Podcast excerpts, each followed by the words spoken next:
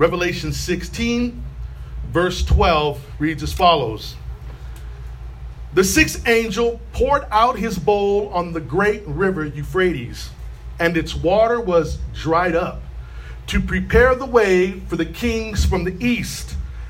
And I saw coming out of the mouth of the dragon, and out of the mouth of the beast, and out of the mouth of the false prophet, three unclean spirits like frogs. For they are demonic spirits performing signs who go abroad to the kings of the whole world to assemble them for battle on the great day of God the Almighty. 15 says, Behold, I am coming like a thief. Blessed is the one who stays awake, keeping his garments on, that he may not go about naked and be seen exposed. And they assembled them at the place that in Hebrew is called Armageddon. Verse 17 The seventh angel poured out his bowl into the air, and a loud voice came out of the temple from the throne saying, It is done. And there were flashes of lightning, rumblings, peals of thunder, and a great earthquake, such as there had never been seen since man was on the earth. So great was that earthquake. The great city was split into three parts, and the cities of the nations fell, and God remembered Babylon the Great to make her drain the cup of the wine of the fury of his wrath. And every island fled away, and no mountains were to be found, and great hailstones, about 100 pounds each, fell from heaven on people. And they cursed God for the plague of the hail because the plague was so severe. Amen. You may now be seated. Heavenly Father, I thank you for the opportunity and the privilege that we have to be here today. That we stand here today in complete adoration with the heart of thanksgiving for what you've done to redeem us, for what you've done that we have been granted justification we believe this by faith alone, in Christ alone, for the glory of God alone. And we thank you for the tremendous work that you are doing through the lives of the people sitting in these chairs today. I thank you, Lord, as their pastor, that you, Lord, hold me correct as I preach today without error, but with accuracy, for your word is inerrant, it's infallible. We thank you for the power of your word and what this book means to us as we read Revelation, how it's a book that's intended for every generation until the end of the church age. We give you the glory and the honor. In Jesus' name, amen. amen. Now, in the book of Revelation, we've been promised the blessing by God. And I want you to understand this narrative given by Christ Himself about where this book and, and where this book has intended to go and where it stands today and how we utilize this book to apply it to our life so that we can get a great understanding of what Christ is teaching us through the book of Revelation. From Revelation 1, you read about the letter to the churches by Christ Himself. These, these, these these letters that are comforting and offering criticism and commendation. You read about these letters that come from Christ Himself to these seven particular churches. And why were these letters written to these particular churches? Because these churches were being persecuted. Some of these churches were being crooked. Some of these churches were being wicked. Some of these churches were following after idolatry, adultery, sexual immorality. They were following after these. So Christ says, Get it together before I come back and get it together as churches. And still today you hear about these type of churches that are still in existence. Churches that don't hold to sound doctrine, churches that preach a different Jesus, churches that do all type of things to get you to give money to the church and money to the system rather than giving it back to where it belongs and that is Christ and his people. So you have these things that are happening and because the enemy has waged war against the church we are reading this book. We are understanding what this book is about. It's about Satan raging war against the seed of the woman, meaning against you all. The, the birth the new birth, the new creations in Christ, that the enemy has waged war against the church. And that is the narrative. That is what we are reading all along as we've been studying it. Why is this important for me to tell you that the enemy is coming after Christians to destroy Christians, to eradicate the church, to distort the church, to give people a little bit of truth, but a whole lot of lie, that you might believe the lie and think what you are walking in is truth. And so he uses accusation, he uses deception, he uses temptation to destroy the church. He's after destroying the church. So, the Battle of Armageddon, when you understand that this is a war against the church and not a war, a political war, it's not a political war over a piece of land, it's not a political war over a geopolitical idea. It's a war that goes against the people of God. And it's always been that way since Revelation 1 until you come to this point where I'm speaking about the judgments of God, the comparison to the Exodus story, the, the judgments that are happening at, at the end of the church age. They're very parallel to the Exodus story, as I've explained to you last week. The first plague in, in Revelation 16, follow along with me. Revelation 16 and 1, it talks about the wrath from the, the angels of God pouring out God's wrath pouring out God's wrath in bowls, and you have a description. First was the sores. The sores upon the sinners, the sores upon those who are a part of an anti Christian empire, those who are following and worshiping the beast, that sores may come upon them because they're so full of sin that they, be, that they begin to receive sores. They begin to see the results of their sinful ways. It's reminiscent to the story in Exodus where they received sores as well. The second angel in verse 3 says, He poured his bowl into the sea, and it became like blood of a corpse, and every living thing died in the sea. And the third angel poured out his bowl into the rivers and the springs of water, and they became like blood. It's, it's really comparison to the Exodus story when the magicians, the magicians tried to explain to Pharaoh why Moses was able to put his staff in the Red Sea, and then, and then it turned to blood. It was symbolic because of their sinfulness and their, their killing of innocent blood, that the blood, the blood of innocent people, would fill the waters and it would turn red. So it's symbolism of the Exodus story. Then you jump down to verse 8. The fourth angel poured out his bowl on the sun and it was allowed to scorch people with fire. Remember when Elijah the prophet Elijah prayed that, that there would be no rain and that the sun began to scorch the people who did not believe in God. It began to scorch the people where food did not grow, that there was no harvest. So it's the same story, it's the same parallel, it's the same judgment from the Old Testament. Verse 10 The fifth angel poured out his bowl on the throne of the beast, and its kingdom was plunged into darkness. People gnawed their tongues in anguish and cursed the God of heaven for their pain and their sores. And it says they did not repent of their deeds. So, just like the people of the Exodus story, where you can find these plagues in Exodus chapter 9, none of them repented of their evil deeds against God. They didn't do it then. They're not doing it now. And at the end of the church age, when these plagues and these judgments are coming upon, the people will still not repent, as I explained to you. I explain this in great detail. Finally, in 12, here we come. In 12, and this is where I'm going to cover the Battle of Armageddon and what you need to understand about this battle, this final battle. Now, in Hollywood, just so you know, they make movies about the Battle of Armageddon. And you, you, you may know when you raise your hand, you, you're always been taught that it's a, it's a battle where, where here you're, you're describing and people are putting in, in um, you know, presuppositions of what they believe here. They're saying that there's going to be tanks, there's going to be Apache helicopters, there's going to be battleships, there's going to be all type of tanks and, and armies from all over that are going to come against Israel at the final battle. Now, we can read about this and we can read about this in great detail, but we're going to show you about this place where the people are coming to battle. And where are you when this battle is taking place? Where, where are you going to be?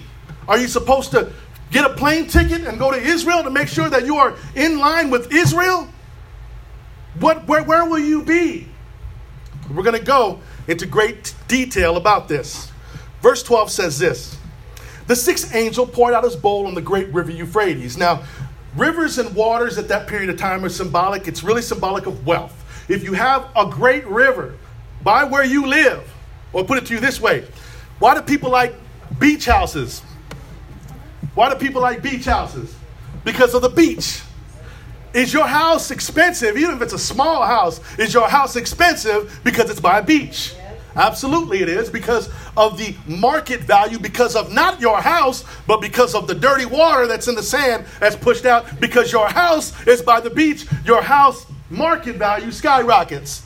So here I want you to get a picture. This, this river Euphrates is symbolic of people who, who use this river to trade, who use this river to get to places to sell things. And it brings in money. It brings in all type of finance. So this river, and God does, he dries it up. Now, we read about the same thing in Exodus where God parts the Red Sea so the Israelites can go through, but he dries up the middle before he releases the water back again as in judgment as in judgment against the Egyptians. So here you read, the great river Euphrates has been dried up. It's dried up. Why it's dried up? There's no more water. People will be able to walk through it. People will be able to get to this certain destination. It says to prepare the way for the kings of the east. Now, there's going to be conversion. There'll be uh, people who will not repent because this river dries up. And so you have this conflict. You have the kings of the east who are preparing the way and we're going the way because this river dried up. So God dries up the river in judgment. And the great river Euphrates is a tremendous river. And it's one where trade would come forth and trade would come back and forth, but the water has been dried up. Boats can no longer get there anymore. Monetary finances can, can no longer get there anymore, but it's dried up. 13 says this And I saw coming out of the mouth of the dragon, and out of the mouth of the beast, and out of the mouth of the false prophet, three. Someone say three. three. Spirits like frogs. Now, frogs is also the equivalent to the judgment that came upon the Egyptians as well. Do you remember when the judgment that God had placed upon the, uh, Egypt that He sent a bunch of locusts and frogs and all kind of stuff, and it was it was just a, it was a mess for them. And so locusts and frogs and, and, and but I want you to get this part here. This is the part I want you to get. This is a spiritual battle. This is a spiritual battle. Again, let's read it again. And I saw coming out of the mouth of the dragon, and out of the mouth of the beast, and out of the mouth of the false prophet, three unclean spirits like frogs. Here you have a picture of the unholy trinity. It's an unholy trinity. See, Satan always tries to counterfeit the things of God. So he has a beast and he has a false prophet. He himself running all things behind the scenes as a dragon, as described here. But there are three unclean spirits like frogs. How many of you like frogs? I don't think any hands raising up. Maybe the little kids like frogs. What do you like frogs for? You know? You look at the little slimy frogs and the chirping, they just nasty and they slimy and they just disgusting. But there are three spirits like frogs. Verse 14 says, For they are what? Demonic spirits. And these are demonic spirits performing signs and wonders in the spirit realm that translates into the natural. And they're performing signs and wonders who go abroad to the kings of the whole world to assemble them for battle on the great day of God, the Almighty. So here you have the translation. You have a couple of translations through um, eschatology and people who believe, like um, classic dispensationalists, believe that this is a gathering of all the armies of the world that assemble in this one location to come against Israel, like Israel itself, as Israel.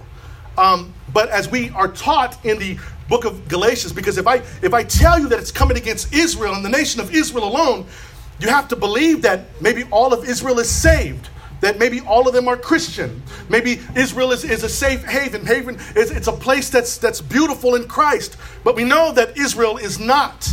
Because when you go to Israel and you are there in Israel, there are a lot of unbelievers who are in Israel.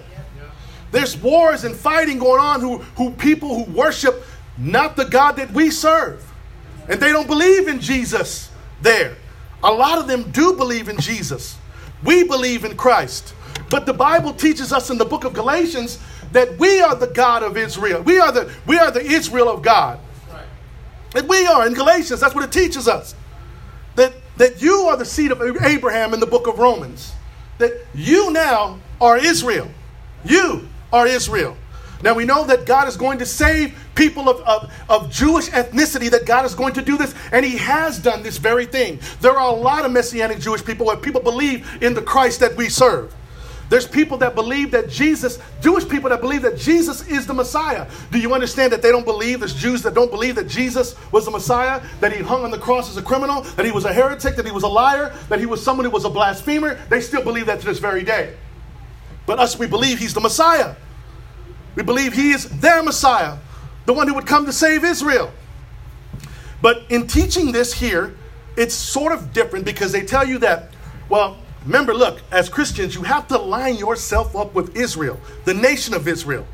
You have to line yourself up with Israel. If you're not lined up with Israel, then you're in trouble. And that's what a lot of them teach. That's why you have websites all over that says United for Israel. America united with Israel. Now, you have to remember that not all of Israel will be saved, as it teaches us in Romans 9 through 10 through chapter 11. That not all of Israel will be saved but that you are Israel. You here, being believers in Christ, are the Israel of God. And so we, we need to get a greater understanding of that. That this here in, in 14 it begins a spiritual battle against the people of God, a spiritual battle against the church of God, a spiritual battle that comes against you personally. And why is this so effective? And why do we understand? Why do we need to get this and realize this? Because if this is only for the generation of 2050 or 2060 or whenever they feel like this great battle is going to take place that there's many things that need, need to take place and why was this was this book not intended for the people who lived in the old west was this book not intended for the people who lived in medieval times was this book not intended? Could they not be blessed by reading this book? Of course it is. This book has, has been written for every Christian, every church age through, through, through the past, presently now. That we can read this book and be blessed by it that we can read this book and apply it to our life and understand that what this battle truly is. It's a battle against the church. And the enemy has been doing this since Genesis chapter 3, when you read about the seed of the woman bruising the head of the devil. And so he's been after and after the church. And he continues to come after the church. So watch this. In 14, it says this Behold, I am coming like a thief I am coming like a thief. Blessed is the one who stays awake, keeping his garments on, that he may not go about naked and be seen exposed. Who is John referencing here? Who is he talking about here? He's talking about the believers in Christ. Those who are saved, those who are serving the Lord, those who are, he's telling, don't be caught slipping because the enemy's coming to destroy you. And, and don't be slipping. Don't be going back into sin. Don't be hanging out with the same people you've been hanging out with. Get right, stay right, and be ready. And so you're like, he's, he's saying this thing. He's not saying, Behold, I'm coming like a thief. Blessed is the one who goes to Israel. Blessed is the one who joins the Israeli army. Blessed is the one that goes and gets a ticket and, and gets down to Israel because you need to, because I'm going to come against, the enemy's going to come against Israel. So you need to make sure you're lined up with Israel when this great battle takes place. So if this great battle takes place in Israel, and, and this war is waged in the in what they call Megiddo, if it's waged there, well, where are the believers of God who are serving the Lord? Where are they here in Arizona? What are you gonna are we gonna be watching it on TV? Are we gonna be watching it on CNN? Well, the belief is, and this is the common belief for a lot of churches that teach this, that we're not gonna be here for that. We're not going to be here for that. Because we're not going to be here for that. And, and, and, and whatever's going to happen is because America will be vacated. The rapture will happen because America's so great. America is not like Sodom and Gomorrah. America is so great, the people, the people will be, will be taken out of the world. That the only people that will be left will be the people that are fill up this mountain that are coming against God's people. And so we're the only ones that will be left there, and we have to be there. So my belief is this and this is where it always gets tough when you when you share your view about eschatology. Now I tell you, we can disagree on some things, and we can believe and, and, and make sure that we believe on the fundamental things. Christ is coming back. Yes? yes. Do you know the day or the hour? No. no. Are you to be ready? Yes. yes. Will it all make itself out in the end? Yes. Absolutely. Does Jesus get the victory? Yes. Is the church redeemed? Yes. yes. Or, will be, or will we be in heaven for all eternity? Yes. Worshiping God. So all the other details really pans out itself. But here, this battle is supposed to ascend in a place called Armageddon. Let's continue to read. Behold, I'm coming like a thief. Blessed is the one who stays awake, meaning the Christian, that he may not go about naked and be seen exposed. Be ready. Be ready because this great day of the Lord is coming, and we don't know the day or the hour. Verse 16 says, And they assembled them at the place that in Hebrew is called Armageddon. This is the only time you'll hear or, or, or, or read this word in the Bible. In Hebrew, it's called Armageddon, or it's called Har Megiddo, H R Megiddo, meaning the Mount of Megiddo. But a lot of them make statements and, and they believe that it's called the Valley of Megiddo, like it's down in the valley. But here it's translated in Hebrew as Har Megiddo, meaning it's a mountain. This is a place where God will be, God's people are supposed to be symbolically on a mountain. On a mountain, as everyone spiritually, demonically, all the forces of evil will come against the people, come against the people of God to destroy the church. And so we read this as Har Megiddo, not a valley of Megiddo, but Har Megiddo. It's referenced and symbolically it's supposed to be referenced as Mount Zion. Mount Zion is where the people of God are. Mount Zion is what we talk about Zion. You ever hear the people talk about Zion? You ever wonder what that was? They say Zion, Zion, which is symbolically of the people of God. So here, the people of God are assembled, and the enemy is coming to wage war against the people of God to destroy the people of God. But it's taught in many circles as this way the Battle of Armageddon is, a, is an actual valley called Megiddo, and that's where Israel will be. Israel and the armies of Israel will be by themselves. Russia will come marching down. China will come marching down. We don't, we don't, they don't, they don't say where America is. They don't tell us where America is going to be. But they say that all these countries are coming against Israel to destroy the nation of Israel. But some people say that a lot of these people will come down, Russia, China, and all these kings from the east will come down to, to assemble against God. Like they're waiting for God to come down as if Apache helicopters and tanks have a chance against God. So they say we're going to gather there. This is what this is what's going to happen. We're going to gather there, and we need to support Israel because we're going to gather there and it's going to crush Israel. They're to they're waiting for God to come down and we're going to war against God. Now, you can believe that or you can believe that this is a symbolic, not a literal meaning, but it's like it's like it's like symbolically what you're reading about is Satan waging war against the people of God, against his church. He's coming for one final sweep through to see who he can take out before the Lord returns. Before the Lord returns. This is where they assemble. And this is where they assemble. Let me show you something. I want you to go to Zechariah. I want you to go to the book of Zechariah. And we're going to read chapter 14. It's right before the New Testament. It's not too far from the New Testament. It's after Ezekiel. I'm going to show you something here. This is more of a mountain, not a valley. You there quicker than I am. All right. Zechariah chapter 12, verse 3. Are you there? Watch this. I believe this is Israel. Zechariah 12, verse 3. I'm going to read verse 1. It says, The oracle of the word of the Lord concerning Israel. Thus declares the Lord, and who stretched out the heavens and found the earth and formed the spirit of man within him. Behold, I am about to make Jerusalem a cup of staggering to all the surrounding peoples. The siege of Jerusalem will also be against Judah. Verse 3, here it is. On that day I will make Jerusalem a heavy stone for all the peoples, and all lift it will surely hurt themselves. All who lift it will surely help themselves, and all the nations of the earth will gather against it. Israel, coming against Israel.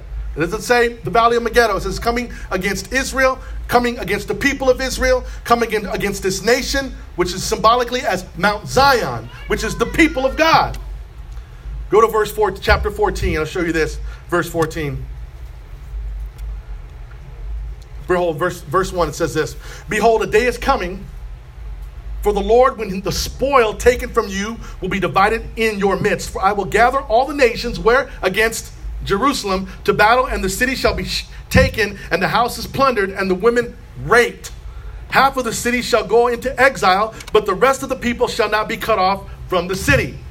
Here it is. Then the Lord will go out and fight against those nations when he fights on a day of battle. And on that day his feet shall stand on what? The Mount of Olives that lies before Jerusalem on the east, and on the Mount of Olives shall be split in two from east to west by a very wide valley, so that one of the half of the mount shall move northward and the other half southward. So you hear this description of a mountain, a mountain so it's Har Megiddo, H R Megiddo, not a valley, symbolically of God standing on the Mount of Olives, symbolically of the enemy coming against God's people, symbolically meaning that the enemy will come and wage war against the church, wage war against the people in the last days to destroy the church at the end of the age. But God is going to rescue his people.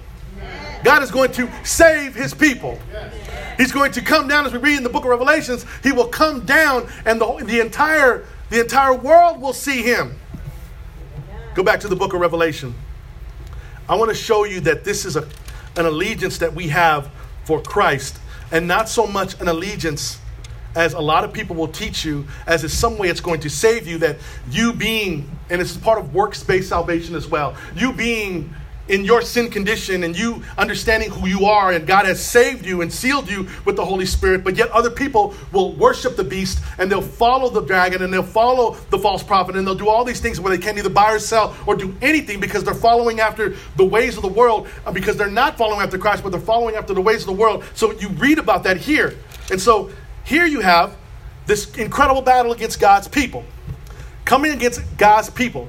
But it's against the people. It's not so much the nation of Israel as it's a, it's a piece of land. So you need to line yourself up with the nation of Israel and the people who don't believe in Christ and the people who don't serve the Lord and the people where it's just like, and, if you've ever been to Israel, if you know anything about Israel and the, the stuff that goes on there, it's not the holiest place.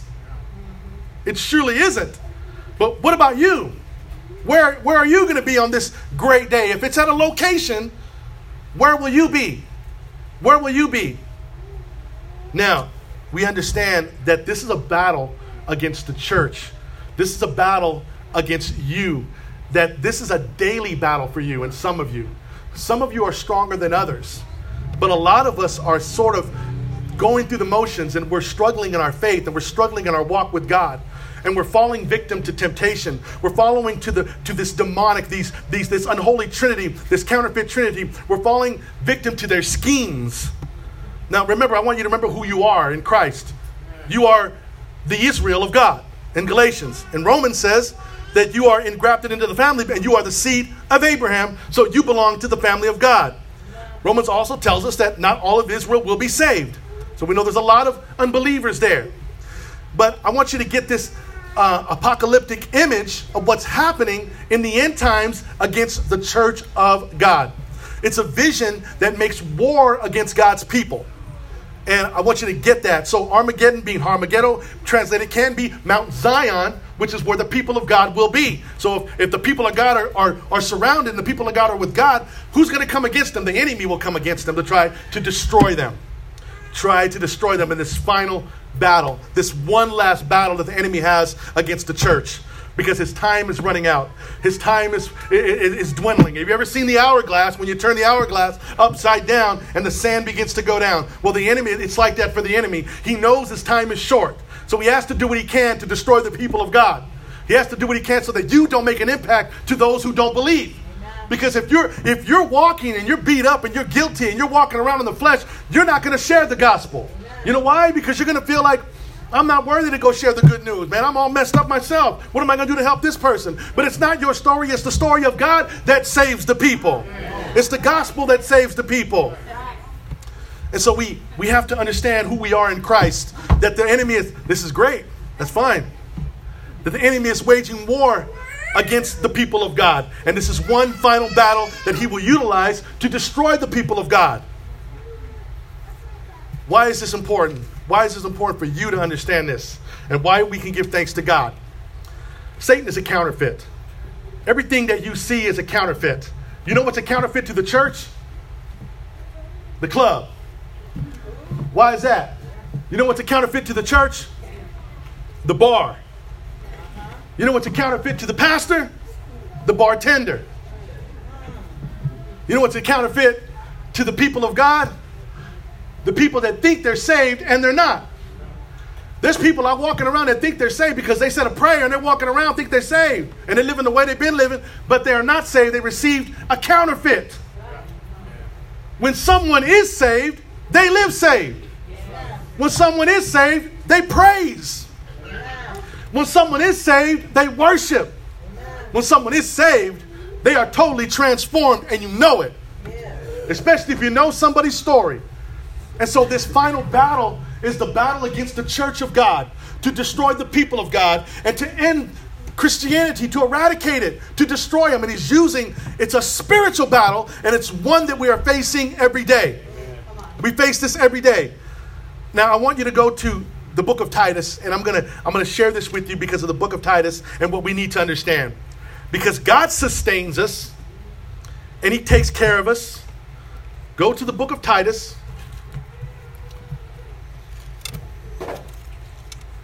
It's right before Philemon. It's right after Second Timothy. Go to the book of Titus, and we're going to be at verse chapter 2, verse 11. Chapter 2, verse 11. Young people here today, this is the battle that your moms and dads go through. You, as a young Christian and as a young believer, are always going to go through but God sustains us. And I'm going to read this to you. This is our battle. This is, this is what we wage war, who, are, who we are at war with. We're at war with the flesh, and we're at war with the world, and we're at war with the devil. Three things we're at war with. But your biggest fight is your own flesh. That's the biggest fight. And the spiritual fight is something that we want you to prepare for, that we prepare your parents for, on a, on a, on a weekly basis. Sunday is one day, and then Monday, and then Wednesday, and Friday. And then we try to get them strong enough so that they can share what they need to share with you. And you may get tired of it, but you're going to be thanking them one day. Titus chapter 2, verse 11 says this. This is Paul writing to fellow laborer in the Lord. Titus says this for the grace of God has appeared, bringing salvation for all people, all of God's elect. Translated, all of God's chosen. Let me read that again. For the grace of God has appeared. What does he mean? It means that your mom and dad got saved, something happened, they heard the gospel, and they fell on their knees and called out to Jesus and they realized that wrath was on their life, that judgment was coming, but Jesus paid the price. Bringing salvation for people, that's our lead into communion. Chapter 12, training us to renounce ungodliness and worldly passions. Now, I, I, understand you being young people and some of us as older people, it's hard. It's hard. What, what, what, are we call to do? Renounce you know what renounce means? Turn from it. I don't want nothing to do for, with it anymore. Renounce ungodliness and to accept what is godly, righteous living. So, training us to renounce ungodliness and worldly passions. What are worldly passions? What is that? What are worldly passions? I'm like, what do you mean worldly passions? Well, anything that's anything that you worship that you place in front of God, anything that you do that's opposed to God is a worldly passion. All the stuff that you can imagine and think of is like a worldly passion. It's got nothing to do with God. It's got everything to do with your self fulfillment. Is a worldly passion. You're in the world or you're not in the world. Well, here's a, here's a quick description of it so you can get this. People are at a lake, and people like the lake. I know there's quite a few people here. You like lakes and stuff. I'm not into that, but I know y'all like lakes and all that mosquitoes and stuff and you there kicking it at the lake. And you are, and I'm describing somebody in the world now, somebody at the lake. six pack of beer, fishing pole, worldly music playing, kicking it, enjoying it, filthy talk, talking back and forth, smacking out, just talking all kind of crazy stuff, filthy stuff out your mouth. Now that's a worldly thing that's going on there. But across the lake, same people, some different people, believers enjoying the lake. Got a six pack of Coke, got their fishing pole, fishing, and talking amongst themselves about how good, who good God is or, or what God is doing in their life. It's a, it's, a, it's a stark contrast from one people living in the world and one people living for the Lord, but enjoying the same creation. Enjoying the same creation. It's a worldview that's far different. So the enemy wants to distort your worldview. You have to have a Christian worldview, not a secular worldview. That's where you fight the worldly passions. A Christian worldview. Let's continue. Training us to renounce ungodliness and worldly passions and to live self controlled. To live self controlled.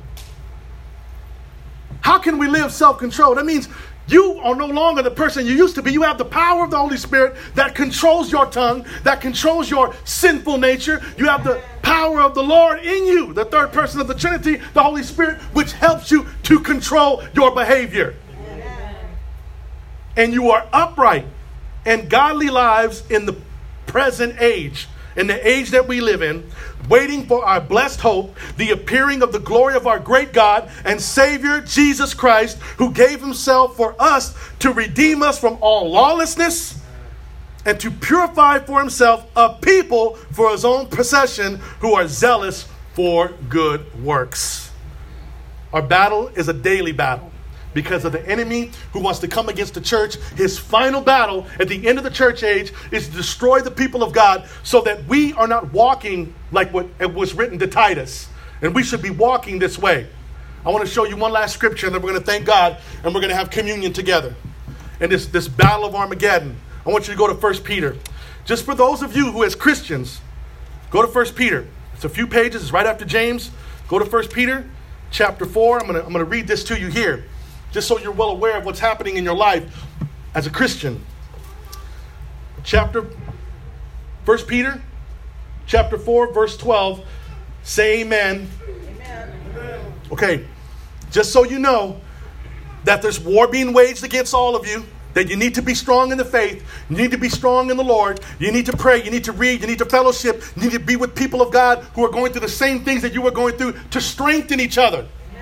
Now, here, why? Is because you are in a battle. You are in a spiritual battle daily. The battle of Armageddon, this one final sweep of the enemy coming against the church and battling against the people of God. But we are protected because of God. We are protected because Jesus is on the Mount of Olives, because Jesus protects the people of Mount Zion, which is us. Amen. Verse 12 says this Beloved, this is Peter now, Peter writing to the, to the Christian, believe, beloved, do not be what? Surprised at the fiery trial when it comes upon you to test you, as though something strange were happening to you. So, when us as Christian followers of Christ are suffering and we're going through something, praise God for it because it's part of your life and the journey that you have been given with Christ Jesus. So, don't be like, what, what is this happening to me for? Why, why am I going through this? Because you've been saved, because you've been justified, because you've been redeemed. That's why you're going through it. So that the enemy has waged war against you, so you will be ineffective in ministry. So your life will be so messed up that you won't share the good news. You won't pray with nobody. You won't do anything because you'll be ineffective in your walk with Christ. But, but if you know this is coming, and you and you put on the gloves and you are ready to fight, you're gonna go through it. It says nothing but the enemy coming against me. That's why I'm going through this very thing here. Let's continue, and then we're going to pray. Verse 13. But rejoice, but rejoice insofar as you share Christ's sufferings, that you may also rejoice and be glad when his glory is revealed. If you are insulted for the name of Christ, you are blessed. Because the Spirit of glory and of God rests upon you and it rests upon you. The enemy will attack you with accusation, temptation, deception, and it will draw you away from your calling that God has placed you. He's waged war on you. You need to be aware of this. This symbolic battle, last battle that the enemy will wage war against the church, the battle of Armageddon, the battle against Israel, the battle against the Israel of God, meaning you, Armageddon, or Mount Zion, the people of God. Let us pray as we open up the tables here for communion, and it will end with communion. You will come forth as a believer in Christ. Take the bread first because the body was given first. Jesus incarnate, God in the flesh, comes in the flesh in a human body, fully God and fully man, is beaten, is wounded for us, for us and our, and our transgressions and our iniquities against God. Christ comes in the flesh. And he suffers for us. Then he is, con- he is then condemned to die and hung on a cross where blood is shed so that we have our sins forgiven. You, being a Christian, believe this should come forth and participate. If you don't believe this and you, and you don't understand what's going on, this is not a time for you to get up and just come and take it. You need to understand why we take communion. That God had come to pay our sin debt. And that because of his work in the person of Christ, that we are free of God's wrath, God's been propitiated, and that we receive eternal life and forgiveness of sins. But more importantly, we've been justified. We've been justified because of Christ. If that's you, you need to come forth. And we'll start from over here and then the middle and finally over here. But for those of you that don't understand, you should just remain seated. It's not a problem. That's between you and Christ. But if you know Christ and you know what He's done for you, this is a time where we come together as a family and remember the sacrifice that our Lord Jesus made for us. Come and partake of the elements, and then we'll pray together. This on this side is the wine, this is the grape juice. We take it together, hold it, and then we will pray, and we will end service together.